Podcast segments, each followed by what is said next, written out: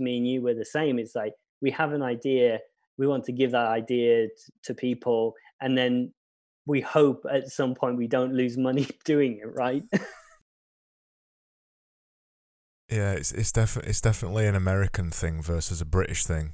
I'm I'm going through this a lot at the minute because I'm I'm part of a Slack community that's mostly full of Americans, and and there's only a few of us Brits in there, and and the difference, kind of the difference that you approach things is huge, but um, that's not to say that one's a bad thing and one's a good thing. It's just that Americans are much more forward about promotion, much more much more forward about asking for their own value and things like that. And British are just more reserved. That's just where that we are. And I think there's there's things to learn from both with it, definitely. Uh, I don't particularly find Chris Do's tweets offensive, but I know. I'm, oh yeah, just so we're clear, it's not offensive. I just find I know what you mean. The the the but people do. The, Brit a lot of British yeah, yeah. designers find him really really offensive. Like it is is. Bit... I would say more like abrasive, right?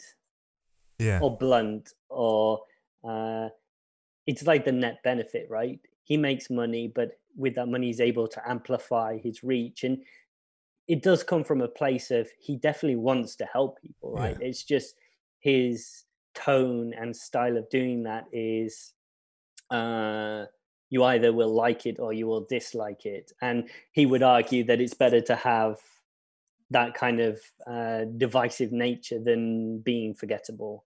And and I would agree with that, right? But mm. um, does it leave much room for self criticism or self evaluation?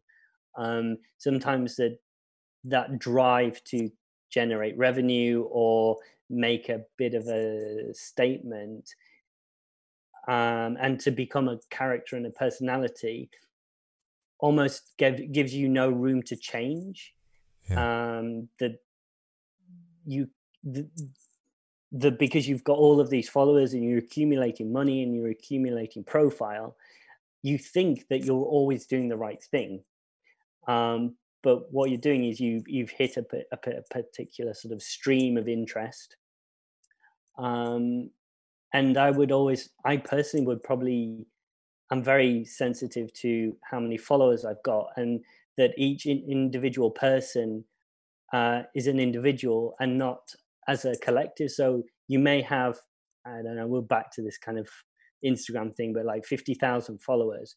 Um, they're not behaving like a collective. It's just they each one is saying that they're interested in what you've just said by liking it.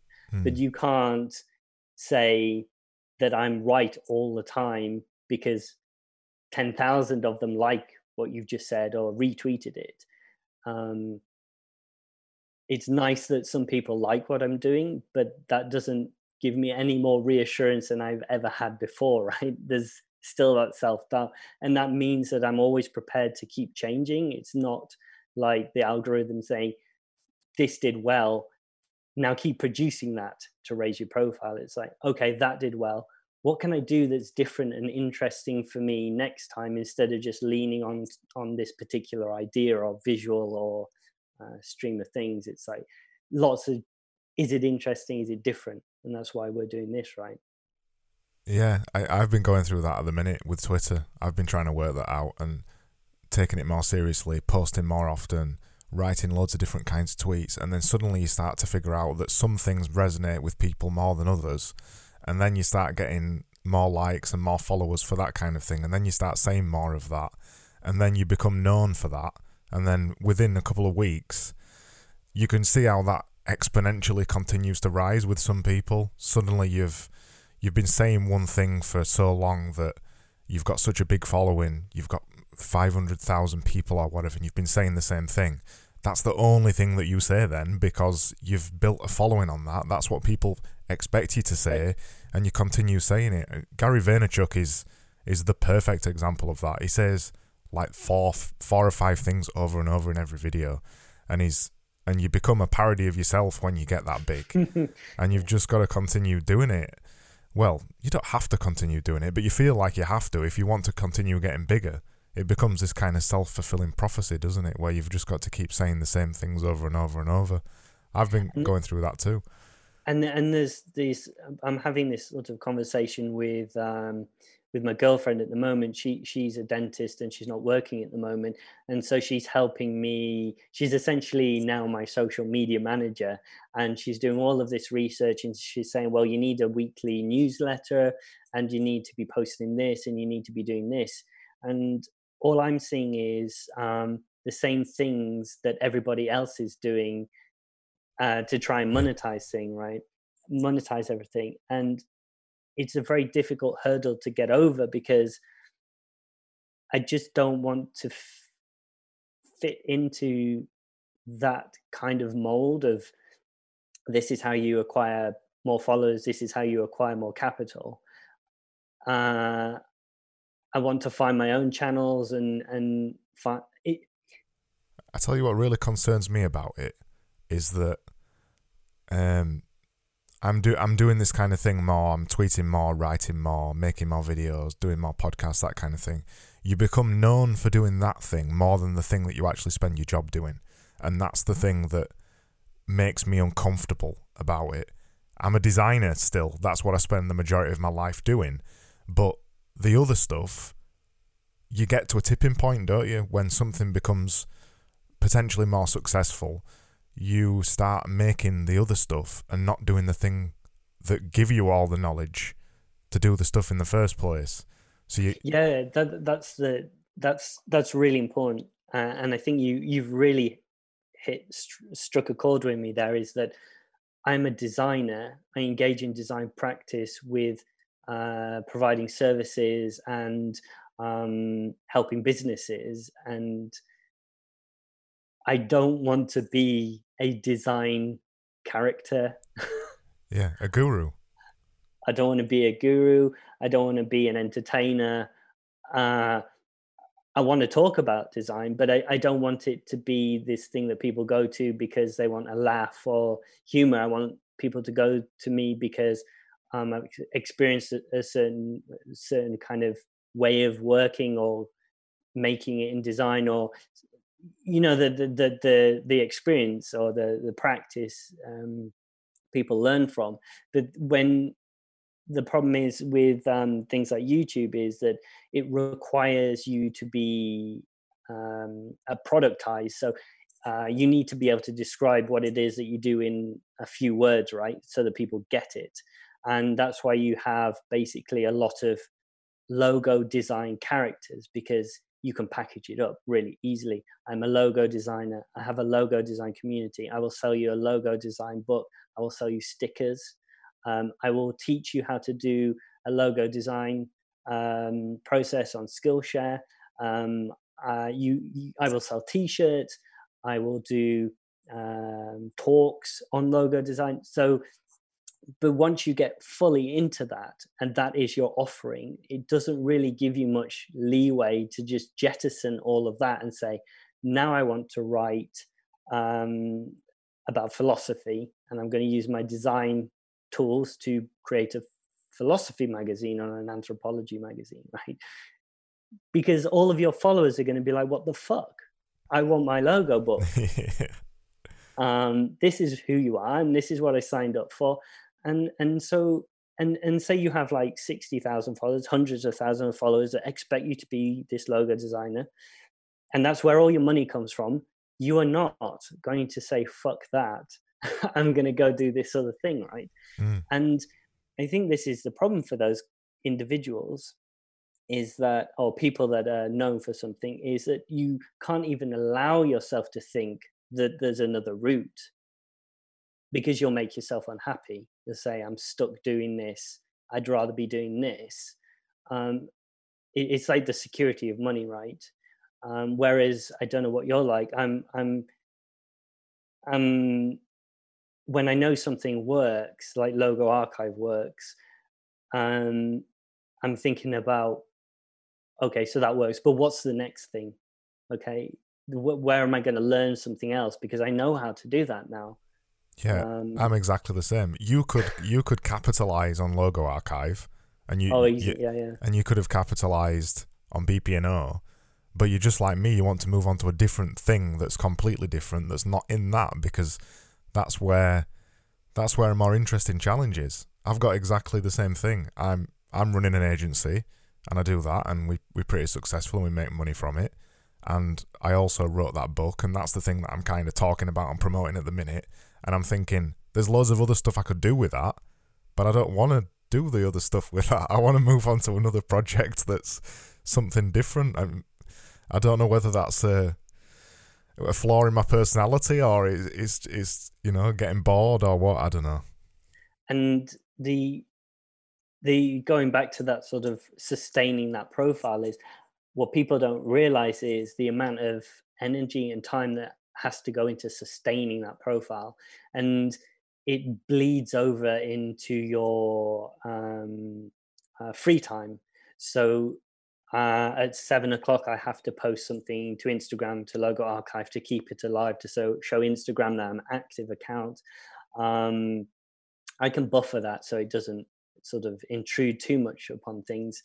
But the fact that things like Buffer exist, where you can schedule posts, just actually tells you the the imposition that Twitter and Instagram and YouTube imposes on on your life outside of your sort of practice right? Is that i have to post things on saturday and sunday and it, it's not that it takes very long. It takes like a minute or two minutes to post something but it's the the the mental energy that it takes knowing that i'm having a nice day um, and you're with your friends you're like just one moment while i while i post this thing to instagram it, it's an imposition and it, it's kind of like it's very present in your life and and it's it's actually for me it's quite frightening that i'm spending an hour a day on uh, social media but actually it's not a solid hour it's like mm. one two minutes throughout the day for an hour that is that's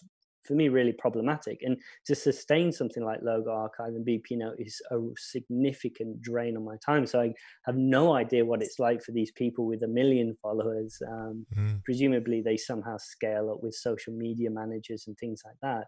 And as you said that becomes the thing because yeah. you've got no time for design practice. Um, and the, it, it just tension, sort of, you have to decide what kind of person you want to be and how long for you know do you want to do it for a year and just say after that year uh, i'm going to just suck it all in and go do something else. That's the tension isn't it? That's the tension between being a worker and being a promoter and that's the that's the balance that we have to find if we want our work to get wider and we want more people to see it and we want to get more clients and we want to do more good work. There's the tension that you've got to offset that with spending some time promoting yourself which isn't doing the design work, and trying to find that balance is next to impossible. But it's just the it's just the thing, isn't it? I think it's I I think it's just because we've been doing it for for 15 years. I think this thing is probably easier for younger designers um, because they've grown up with it. They've grown up with Instagram accounts. They've grown up with, you know, Facebook and Twitter and all that. It's probably easier. But I think we come from more of a, a time when that wasn't the thing now I think the problem with uh, a lot of people is that they want to promote stuff, but they haven't done any work, and they, it's the other, it's the flip side. They they've got oh, everything, yeah, yeah. all the time to spend to promote stuff, and they're geniuses at it, but they've got no work to promote.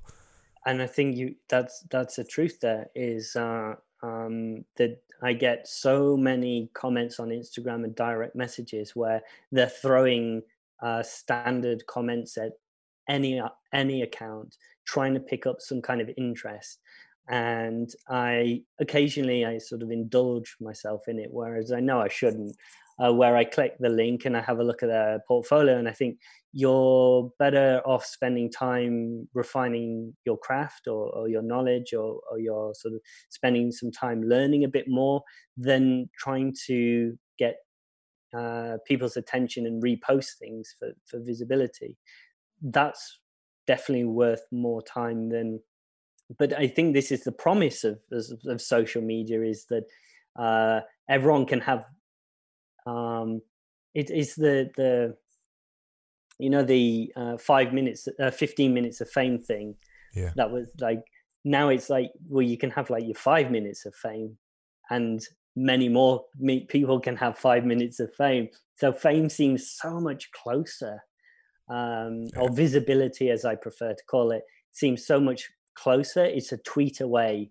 and that's what gets everyone locked into trying to spend time on it. They're trying to hit that sort of uh, stream of gold, but uh, it, it's really just a, a promise. Um, uh, they say if you keep going, uh, you will get it, but it isn't. And of course, because uh, the people that do succeed are very, very present in your life. So um, celebrities would come on a TV program, or you would go to the cinema and you would see fame. But now you're seeing fame in your daily life because of the Instagram feeds, and you want that more because it seems everyone's famous now, uh, and that's part of the deal. It's how they lock you into it. It's like um, just keep posting, you'll get it. Uh, we promise. Just keep doing it. Yeah, we all feel like we want to be famous because it seems so easy to get. It's it's just the it's the culture we live in now, isn't it? It's the it's the instant economy. Everything's instant. When you post something on any of these platforms, you're waiting for a like. You're waiting for a couple of likes. You your, your entire life is judged on how many likes you get on everything, and it's making it, some people forget that it, it's not about that. It's about actually the work that's underneath it and I think it speaks to a, a sort of state of mind as well.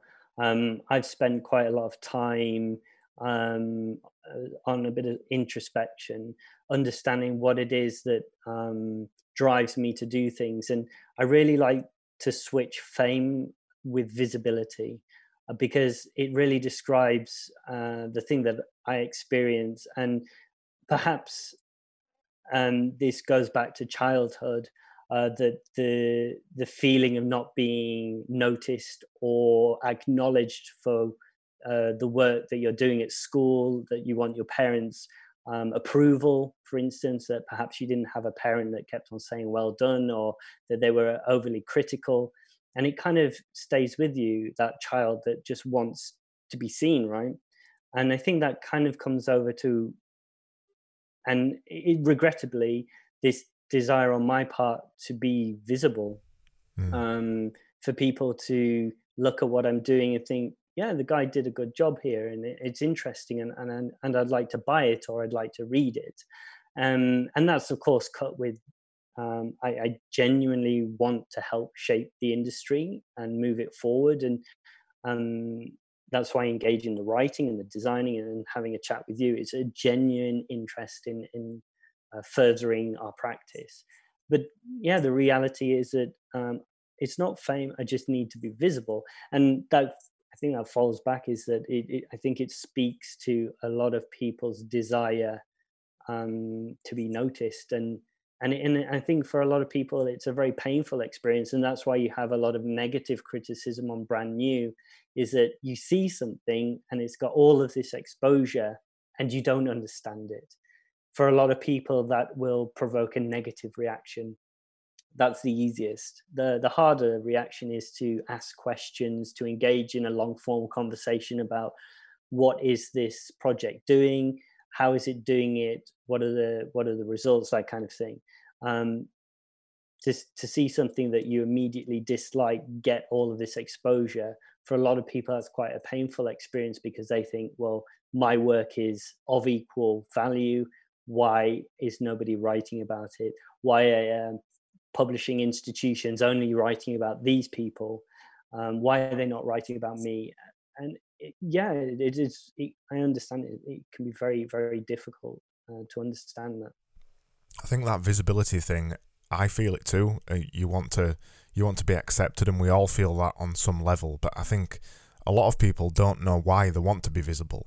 They they just want to be visible because everybody wants to be visible or everybody wants to be famous. Underneath, I think everybody wants to feel success in, in some sense. And we're even if we say we don't say we don't feel it, having a certain amount of followers on Twitter feels like success and having a certain amount of followers on Instagram feels like success because it feels like you're being approved by a wider audience than just your friends and your mum and your dad. So you you feel you feel approved and you you feel like you're becoming more visible there. And I feel the same as you. I, I want to I want to help people. Is is why I make helpful videos. I want to help people understand design more than what they probably already do. And people think that uh, I want to get rid of this idea that design is somehow magical and it's it's something that nobody, not everybody can do. The kind of idea that some designers have perpetuated for too long, that it's uh, it's only a select few that can design, and and still some design agencies now are, are like that where they they try and pretend that what they're doing is is impossible for anybody else to do, um, and they don't bring clients into the process and actually make them understand the process. And that's why I share a lot of this, lot of the stuff I do. I don't think there should be secrets as such. We shouldn't be keeping them um, from people because I, have always had this this idea, especially when we when we're marketing or talking to people or talking to clients, that you, you kind of your best asset is the secrets that you think you think the, they're the secrets, but when you actually tell your client how you actually do something, how you work, your process, all those kinds of things, they actually make a deeper connection to you other than you saying, well, you know, we're designers and we, can't explain that. Do you yeah, know, what, I, I don't think that there's there's no secrets. There is experience. That's how it goes, right? Is that you and and that's nothing to do with age either. Um, you can accumulate a lot of insight and experience and interest. Um, you just need to go out and, and secure um, those learnings um, that you just have to have a hunger to to learn and to be able to take what you've learned and implement it. I was listening to uh, a designer from a design studio on on Instagram uh, the other day, and they were they were very forthright about they had made a significant change to a very well known business, but they had no way of um, uh, they had no empirical evidence what they did contributed to any further success. And I think unless you're perhaps if you're working in fast moving consumer goods, uh, you may see something uh, like empirical data that says that um, packaging A perform better over packaging B. But let's say it's more corporate branding, um, where the quality of the product, uh, and I think maybe you tweeted something about that uh, recently is that it doesn't necessarily matter how good or bad the website is, as long as you clearly communicate the value of the product and the product delivers, um, then you have succeeded as a as a designer. Um, that th- there is no secret source. There's no magic. There's experience, conviction, um, a, a, clear way of explaining how you feel design may benefit the company. But if you have a complex company with a variety of product offerings, there's no way to say um, at the early stages, hire me and you will get 50% increase in sales, right? So all you can do is take your experience, uh, think logically and strategically, um, communicate clearly, and hopefully you will solve whatever problem the company had and it will improve the relationship they have with with their sort of consumer group or demographic. Um, and that's very hard to get to right is i almost find it very difficult and, and i never promise clients that this is the silver bullet this will give you more sales. All i can say is that we can clearly articulate your proposition right and we can use this channel to do it because this is how um, this group of people are looking for your service and how they prefer to read about your service and engage with your service. It's and that's experience right? But there's no way i can say and and this is the frightening thing is where i've seen logo designers and these are just logo designers. I'll go on their website and they'll say um, uh, logo design will make you look amazing and people will buy more products and it will mean you are trusted and they they have to work so hard because they're really just selling one asset and they're selling it as this silver bullet to people that perhaps are entering design services for the first time and they read it and they're like oh i definitely need a logo and i definitely this is the, the price um, but it, it's like an over promise because they're overcompensating for a lack of knowledge and experience because they've locked themselves down into the logo as a silver bullet for branding or whatever um, because the, the the promise of actual um, results lies in learning, spending time, understanding strategy, um, communication channels, how even people behave. So, anthropology, sociology, a bit of political uh, understanding, all of these things come into play in, in corporate communications. But it requires so much time and energy to learn those things. No wonder some people just uh, uh, want to do logo design and, and sell that as a silver bullet. Yeah, we on that experience thing, or at least displaying it to people. We've just we've just worked on a tender, uh, and ten- tenders are always a nightmare to actually show show value as as an agency. And I hate doing them, but some sometimes the project that's behind them is something that we really want to do. So we'll we'll go for a tender, and we've got a lot of the assets already written because we've done quite a few tenders before. And this this particular tender, they tried to. Uh, instead of doing a pitch, instead of doing a free pitch, they basically invented a fake design brief and you had to produce assets to this fake design brief that they'd made and you had to spend a particular amount of time on each asset so you so they basically said uh, you need to design a facebook post and it needs to cost 100 pounds for example. So that that was a really difficult project to do because I'm thinking I'm thinking about that. How to show our value. There's lots of other ways we could have shown our value and all they want us to do is make essentially a fairly cheap piece of design which is a beauty contest but you can't make a beautiful piece because they want it to be quick and cheap. And it's it's a real dichotomy that that tender. I've never seen a question like that in a tender before.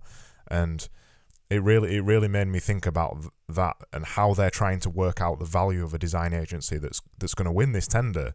And that's not the right answer but I don't know what the right answer is. But that that felt really wrong to me the way they was trying to understand a design agency there they weren't trying to understand the experience at all in fact I could have come back to that project on another day or in another week and made something even better or something a lot worse it was more of an exam rather than an actual an actual. Uh, yeah. So um, my understanding of that is what they're trying to do is it's in a in a way uh, like a psychological term projecting. It's where you try to map someone else's understanding through your own understanding. So their understanding is like a, um, a business pragmatism.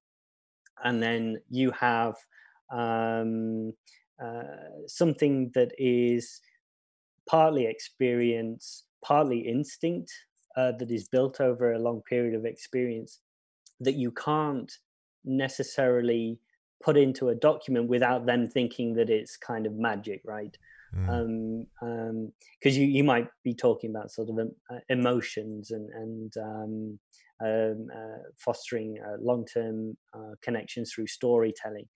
That for a lot of business people, um, who have a say like a, a, financial economic imperative where they're applying a value and asking you to fit that value for that asset so that they can go to their sort of upper management and say here is the price of everything and this is what we can expect it to do in terms of like it's going to connect with x number of people or and that's where say facebook kind of comes in and applies um uh, metrics to everything. So you do a piece of design, and in the past, you would print it in a magazine, and you wouldn't know how well it worked, right? You you may get a small increase in sales, but you can't necessarily attribute that solely to the advert. It could be some kind of socio-economic condition that has changed that.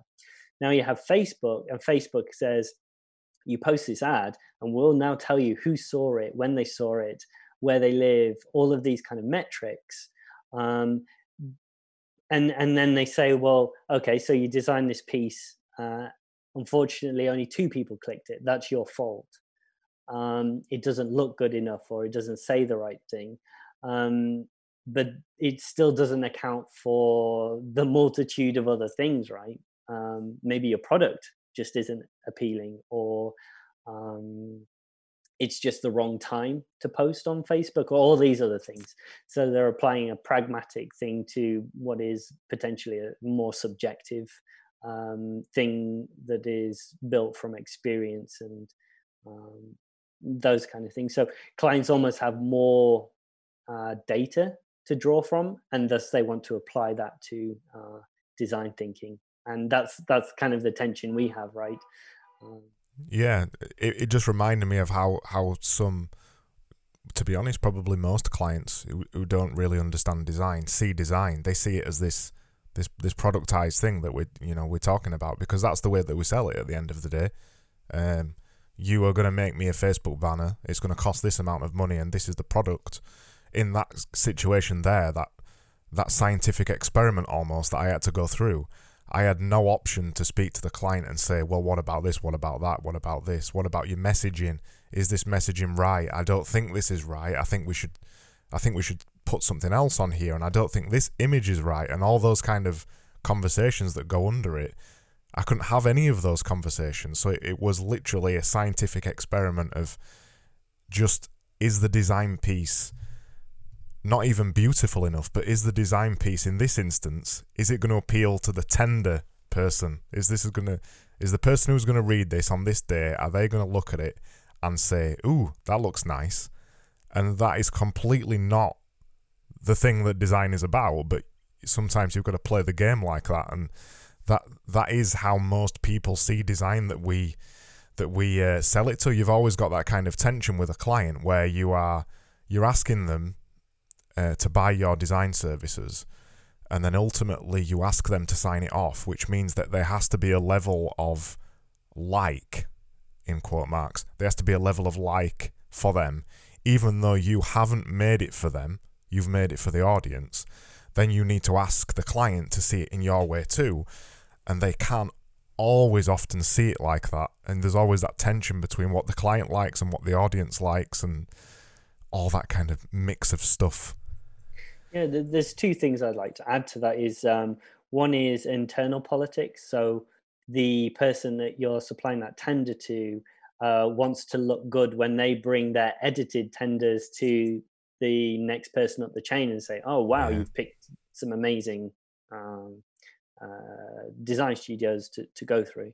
And then there's also this uh, change of B2B businesses where learnings that you can take from that that um, that the B2B communications are starting to look more like B2C communications because essentially, even if you're communicating between businesses, the reality is it's going to end up on someone's desk, uh, a human being that has their own kind of predilections and interests, uh, who is perhaps actually quite design sensitive uh, because of all of the consumer brands that we're now engaging with Airbnb, things like Typeform, uh, Apple, daily things that they engage with. Um, it could be uh, any number of different things. So they're applying that kind of level of understanding we, when they're receiving tenders, right?